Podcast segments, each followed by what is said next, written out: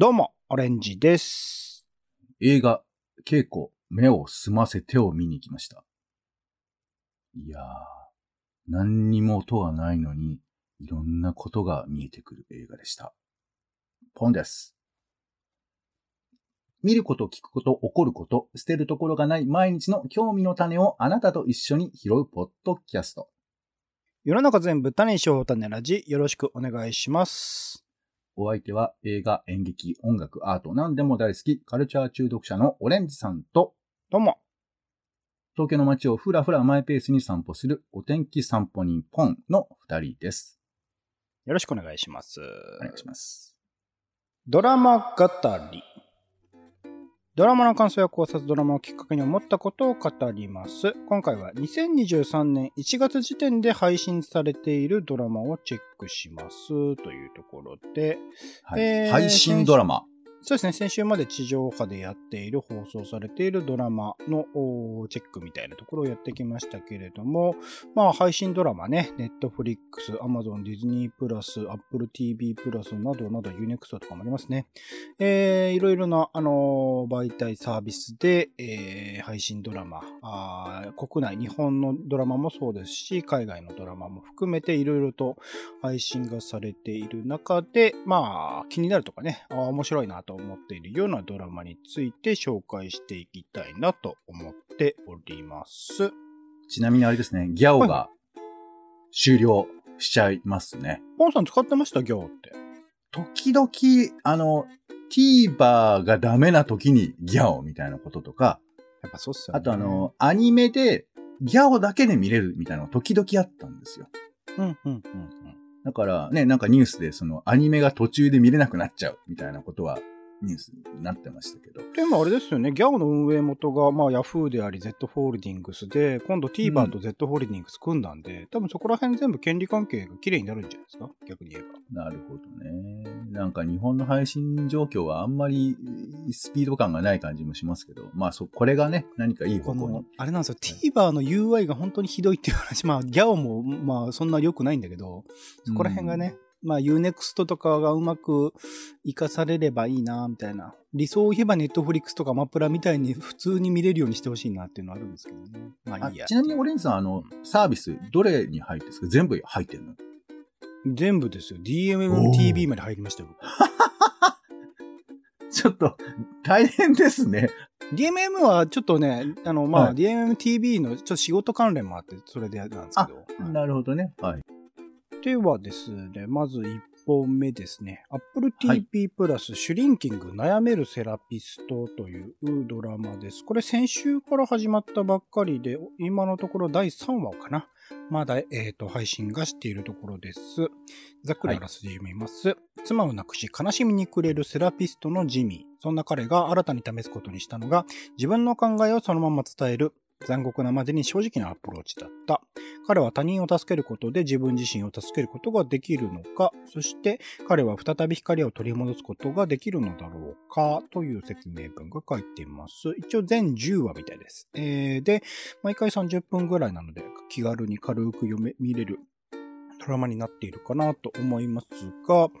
い。これ多分影響が大きいというか、あの、関係しているのが、テッドラストという人気シリーズです。同じく Apple TV プラスで、えっ、と、シーズン3まで行ってるのかな？えっ、と、昨年もあの、新しいシリーズ配こう配信されていましたけれども、まあ、はあの、ざっくり、まあ、サッカーのチームの話で、サッカーのチームに新しい、えっ、と、全く畑違いの、あの、コーチがやってきて、まあ、イングランドの伝統あるサッカーチームの中でいろいろと揉め、あの、選手同士の揉めたりとか、経営陣とかもあんまりやる気なかったりとか、それぞれいろんな問題を抱えている中で、その新しいコーチが入ってきて、まあ、どんどんどんどん関係性とか、一人一人の成長みたいなものが、まあ、描かれていく中で、実はそのコーチ自身も、何らかのこう、何らかのとか、家庭の事情、問題を抱えていて、彼自身の、あの、まあ、あの、成長というか変化みたいなものも含めて描かれる。まあ、こ基本的にはコメディ作品で毎回面白く見られるような、まあ、ドラマになっているんですけど、うん。それの、まあ、流れというか、えっと、スタッフ陣が、あの、かなり、えーか携わっている、えースタッフだけじゃなく、出演者とかも今回、エグゼクティブプロデューサーとか、プロデューサーに入っているようなところなので、すごく、その流れもある。テトラス自体は本当に、えっと、世界的に評価をされた。ドラマの賞とか、コメディ部門とか、軒並み受賞しているような、まあ、人気シリーズ作品なんですけど、それの、まあ、チームというか、そこら辺で関わってる人の新たな一歩の作品というところで、まあ、テトラストもかなりそのセラピー要素というか、やっぱり精神的なところとか、人間関係の悩みみたいなものの問題みたいなものを、まあ、説教臭くなくピックアップしていって、こういう風にしたらいいんじゃないみたいな感じのことが、まあ、物語の中で描かれていく話だったりしたんですけど、本作はまさしくまあセラピストの話なので、それぞれ関わる人たち、まあいろんな背景があったりとか、いろんな人種の人、老若男女、それこそ今回、あの、あれなんですよ、ハリソン・フォードが、と、出演していたりして、ハリソン・フォードが普通に、なんだろう、その、もともと多分精神科医だったかな？の、あの、先生のおじいちゃんを演じていたりとかして、まあ主人公のちょっと先輩的、先輩であり友人であるみたいな関係性のキャラクターとして出てきたりするんですけど、なんかまあそこら辺の幅広い背景、幅広い年代、幅広い人種、いろんな人たちが抱えている問題、遭遇した問題みたいなものに、になんか丁寧にこう、的確に解決を促すっていうよりは、こういう風にしたらいいんじゃないかみたいなことを、まあ、あの主人公も言うし、主人公自身もなんかその言った発言、自自分自身が出した発言によって、また自分自身のいろんなことを振り返るみたいなところがしている作品で、まあ、総合的になんか見ながら考えることもあるし、基本的にはめちゃくちゃコメディで、僕、い今やっているドラマの中では、それこそバカリズムのブラッシュアップライフとか以上に笑っているような、あの、ドラマだったりするので、ただただ笑えて、ちょっとほんのり泣けて、で、あの、見終わった後には、まあ、自分自身振り返って考えることもできるっていう、ドラマの、あの構成として素晴らしいですし、やっぱ撮影技術的にも、まあ、も文句なしの、あの、ものだったりするので、テッドラストはちょっとね、僕サッカー好きなんで、サッカーをしているシーンが、なんかあんま魅力的に描かれてないっていう問題があったんですけど、そこら辺を、この本作においてはあんま気にしなくていいという点では、すごく、安心して見られる作品でもあるというところですね。あの、別に今までのシリーズがあるわけでもないので、今から、あの、Apple TV プラス始めてみようという最初のきっかけとしてもすごくいい作品だったりする。あの、まあ、奥さんが亡くなられてるっていう設定はありますけど、今のところ第3話までにおいては、そんなにショッキングなシーンとかもあったりするような作品ではないので、気楽に見始めめて面白く笑えて、ちょっと、あの、いろいろと考えるっていうところのドラマとしてちょうどいい入り口、Apple TV プラスの入り口としてすごくちょうどいい作品かなと思いますので、おすすめいたします。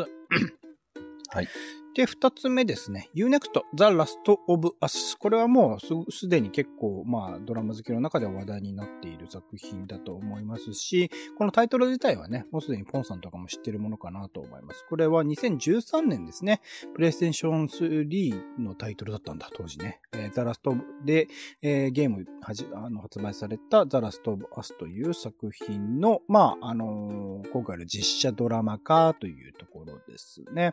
まあ、はい。あの、ゲーム自体もし、あの、2とか作られたりとか、最近プレイステーション5でもリメイク版のね、ふが、あの、去年か、出たりとかして、まあ本当にすごく、もともと人気のある、と、とてつもなく人気のあるゲームだったりしますけど、今回それを、まあ HBO というね、まあチェルノブイリやら、X メンやら、まあいろいろな、あのードラマのすごい作品で、うわ、すげえなと思ったら、ああ、なるほど、HBO が作ってるのかと思うぐらい、すごく、規模も、スケールもすごいですし、質もすごい作品を作り続けてる HBO が、まあ、今回、あのドラマを制作したというところになっています。で、このドラマ自体にも、えっと、ザ・ラストバースのゲームのね、えー元を作った方が、あニール・ドラッグマンさんという方なのかな？ドラッグマンさんという方が携わっていて、一応、あの、全体を、あの、あのー脚本作ってるのがチェルノブイリの脚本家の方がやっているという組み合わせでございます。で、僕、うんまあ、ゲーム一応、積んゲーというか、えっと、えー1、ザラストバースパート1の、えっと、最初の方だけちょっとやっていたぐらいなんですけど、あの、うん。あ一人称というかね、えーあの、ゲームの形式として僕はちょっと気持ち悪くなってしまう、よ酔ってしまって、その後続けられなくなってしまってっていうところなので、またなドラマを見進めてね、またどっかのタイミングで慣れたらやりたいなと思っているんですが、うん。まあ、いわゆるその、あのーパンデミックものというか、えっと、まあ、あのー菌類の規制によって、えっと、人間がおかしくなってしまっ、えっと、どんどんどんどん文明が崩壊していった後の話。一応だからその、えっと、菌類によっておかしくなって、まあ、モンスターかゾンビ化してしまった、あの、もともと人類、人だったものっていうものは、あの世界中いろいろなところでうごめいているっていう世界の設定にはなっているんですけど、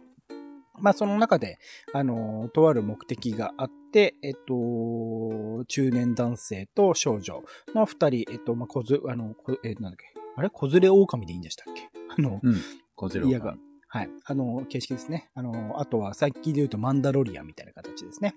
まあ、うんその、あの、年齢差のある二人、バディが、あの、共に、とある目的を持って、えっ、と、まあ、アメリカですかね、この世界においては。アメリカの、あの、世界を、まあ、旅していくという。設定になってるんですけど。まあ、あの、初回と第2話については、いわゆるその、まあ、ゾンビものというか、モンスターが襲ってくるのに対して、いかに対処しながら、自らの目的を達成していくか、みたいなところで描かれていき、まあ、結構第2話で衝撃的な展開とかもあったりとかしてっていうところだったんですが、まあ、そこまではなんか、いわゆるゾンビもの、パニックものとして、まあ、楽しむっていうか、まあ、ああ、よくあるよね、みたいな映像のクオリティはめちゃくちゃ高いけどね、みたいなところを、あ思って見ていて、でもなんかそんなにテンションが上がらないなと個人的には思っていたところだったんですが、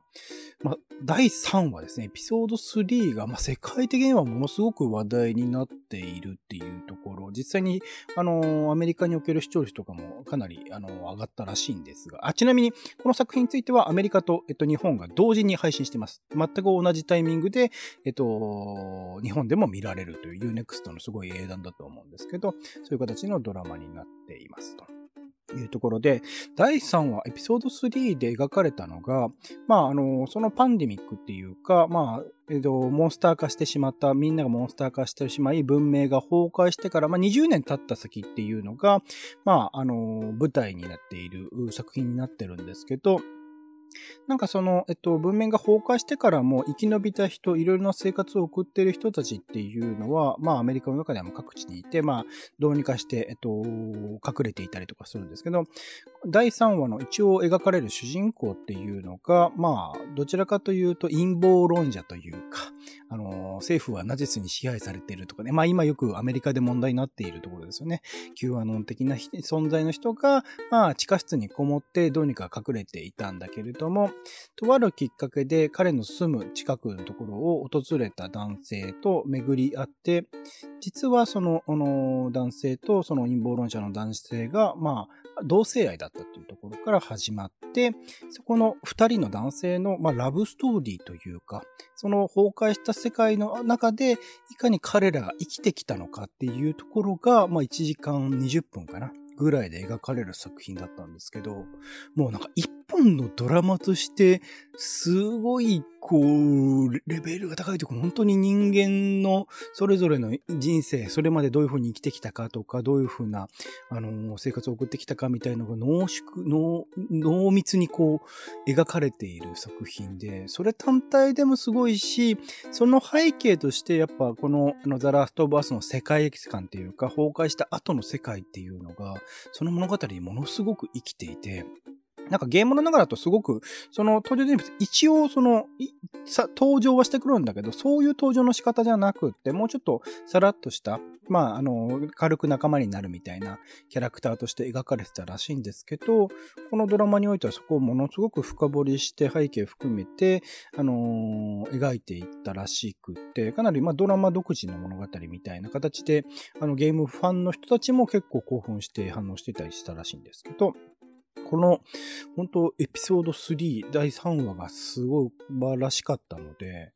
なんかどうにか、あの、第1話、第2話、僕もそこまでハマれてなかったですけど、そこを乗り越えると、あ、こんな素晴らしいドラマに出会えるのかというところの驚きもあったし、これから先そういう風にね、まあ、亡くなった世界において、もうすでに亡くなっている人たちの過去の物語みたいなものが、もしかしたら紡がれていくのかなと思うと、あの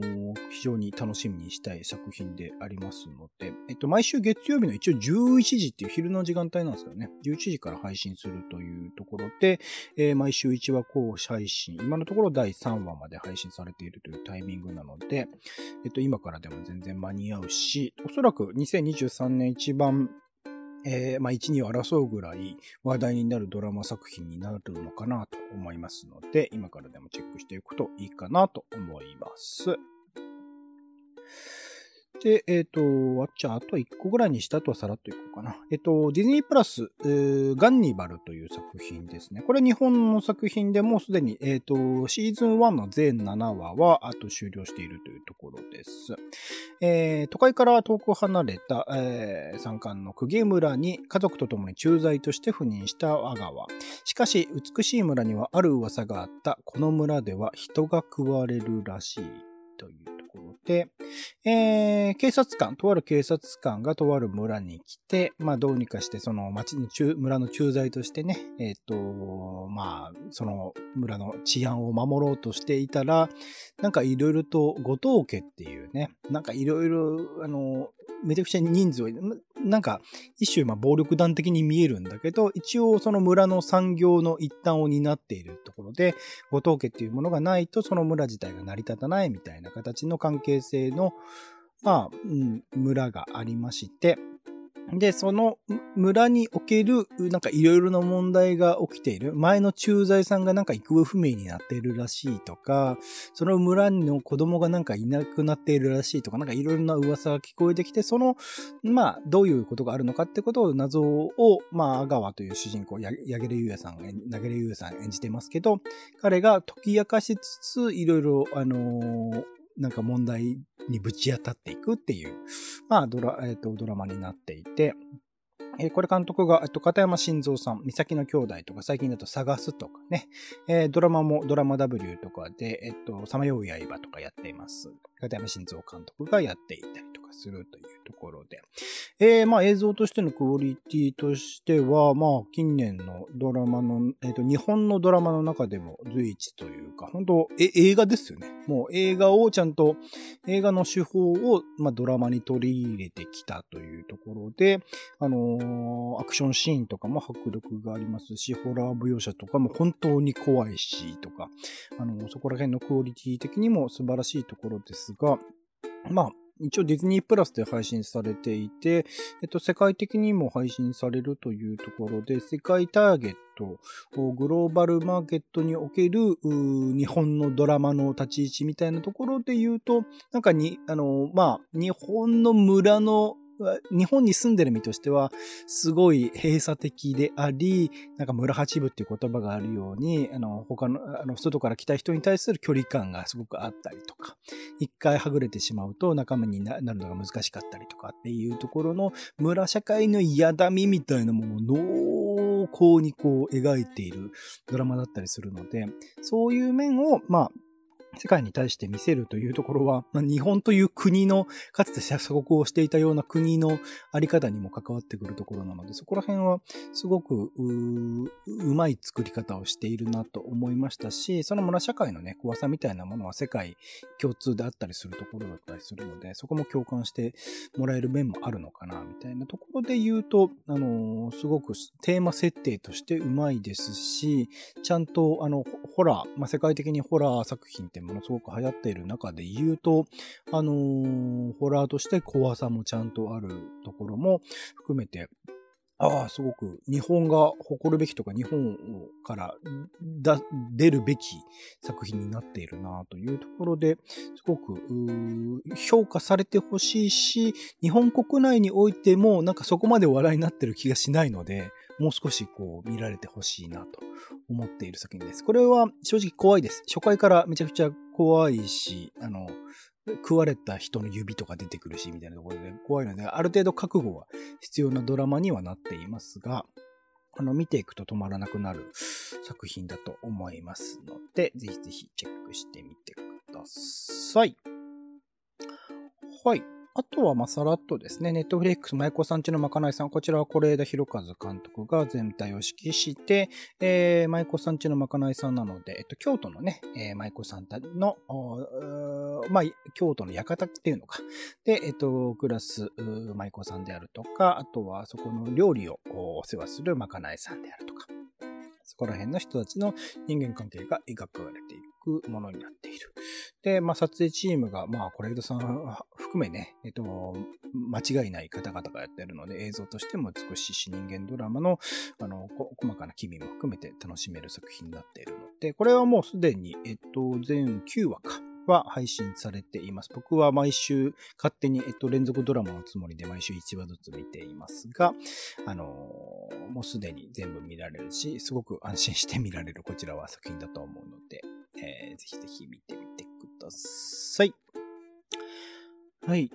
そんなもんかな。一応タイトルだけあとは DMMTV でインシデンツシーズン1という佐久間信樹さんのね、プロデュースするドラマがあったり、ネットフリックスで今の国のアリスという人気の日本のドラマのシーズン2が配信されたりとかしておりました。はい。では、ポンさんは何かありますか？見たドラマ。全然見てないです。全然見てないんで、うん、なんかあまり新しいものっていう言い方はできないんですけど、はいまあ、こういう風に見てる人もいるよって話ぐらいですけど、うん、僕あの、アマゾンプライムは入っているんで、はい。それであの、あ、昔の手塚治虫のアニメ見れるんだと思ってさ。へえ。結構ね、モノクロのやつとかも見れて、僕が見たのはあの、ワンダー3っていうね、まあこれ知らないよね。うん、昔ね、でも僕漫画読んだ記憶ありますね。えっ、と、地球がもう本当に戦争ばっかりしててろくでもない。これがでも1970年の話なんですけど。うん、で、それを見た宇宙政府みたいなのが、ね、もうあんな星はもうなくしちゃえで、いうふうな議論をみんなでしてて。うん、じゃあ、本当に地球を残していいか判断するために3人の特使を送ろっていって送られるのがワンダー3なんですけど、うん、まあ、あの、地球の中で生活するために、えっ、ー、と、うさぎとカモと馬に変身をするっていう風な、まあ、ところから始まっていって、まあ、いろんなことを解決していくって話なんですけど、うん。70年代にこういうことやってるっていうね、ことすらがもう面白いんですけど、あの、曲のインパクトとかですごく楽しいので、はい。あの、うん、意外とモノクロだけど見れるっていうね。あ、モノクロなんだ。そうか、そうモノクロ、モノクロ。そう。で、それから、えっ、ー、と、スラムダンクブームが僕の中に今来てて、なぜか。おあ、じゃあ、ファーストスラムダンク見られて。見てないんですよ。え？見てなくて、あの、今ね、あの、漫画版スラムダンクは全巻手元にあるんですけど。はいはいはい。はい。それを、み、見て、見てて、アニメもちょっと見てみようと思って、そしたら、アニメの冒頭と、その、漫画版のボードがちょっとずつ違うわけ。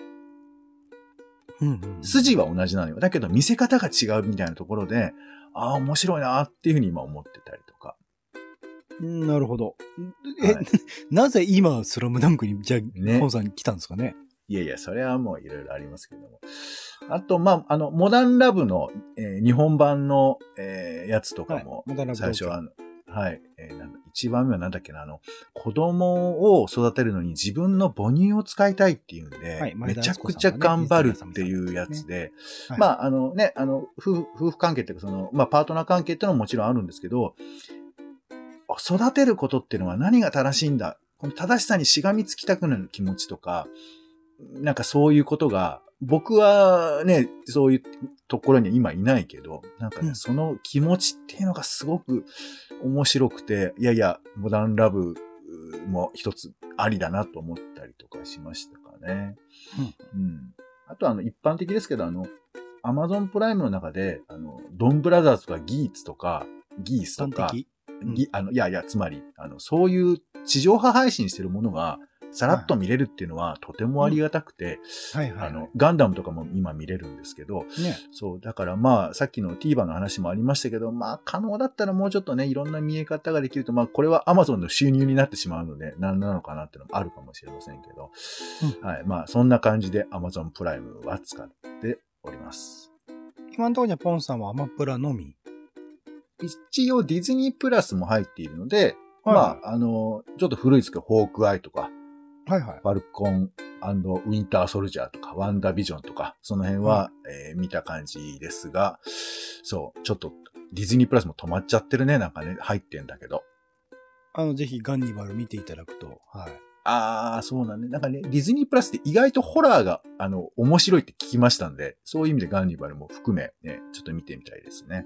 フレッシュとかね、サーバリアンとかね、はい。面白いのもあると思うので。ぜひぜひディズニーだよね。まあ、人食いなんでね、みんな怖いですけどね。はい。というところで、えー、今回ですね、えー、まあ、今の2023年1月から2月時点で、えー配信されているドラマについて、えっと、お気に入りのものね、おすすめのものを、えーチェックしてまいりました。種ラジは Spotify や Apple Podcast などで週に1、2回配信中です。お好きなサービスでの登録やフォローをお願いします。更新情報は Twitter でお知らせしています。また番組の感想やあなたが気になっている種の話もお待ちしております。公式サイト種ラジ .com のお便りフォームからお送りください。Twitter でハッシュタグ種ラジ、ハッシュタグカタカナで種ラジで投稿いただくのも大歓迎です。ということでお時間です。次回もよろしかったらお聞きください。お相手はカルチャー中毒者オレンジとお天気散歩人のポンでした。種ラジ、また。また。